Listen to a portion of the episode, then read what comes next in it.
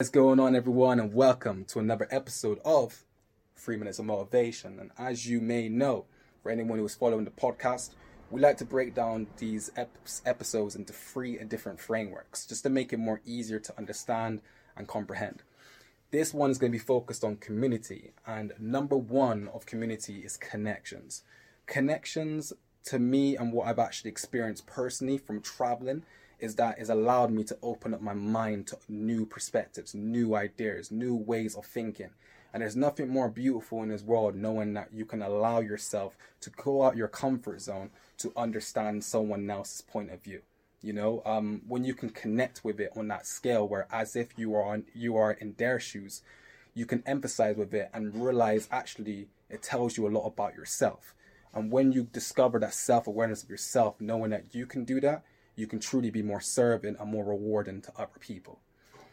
The second thing is given with no expectation. Now, this is probably the most challenging thing for all type all people, because um, sometimes we want to give, but then we always feel like, what can we get in return? And when you are truly given, meaning that you are matching something and you are um, discovering something that actually fixed the person without anything in return, without no hidden agenda, the feeling that you have from it is way more satisfying, fulfilling because you are not doing it with some form of angle in the back of your mind. You're doing it because you know it actually feels right for you, but it also feels right for the person that you're giving to.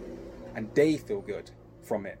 And there's nothing more better than it. When it comes to positive energy, we we feel that sensation when we know that we're given, truly given, and um, doing it with no expectation truly is the most rewarding thing that you can possibly do.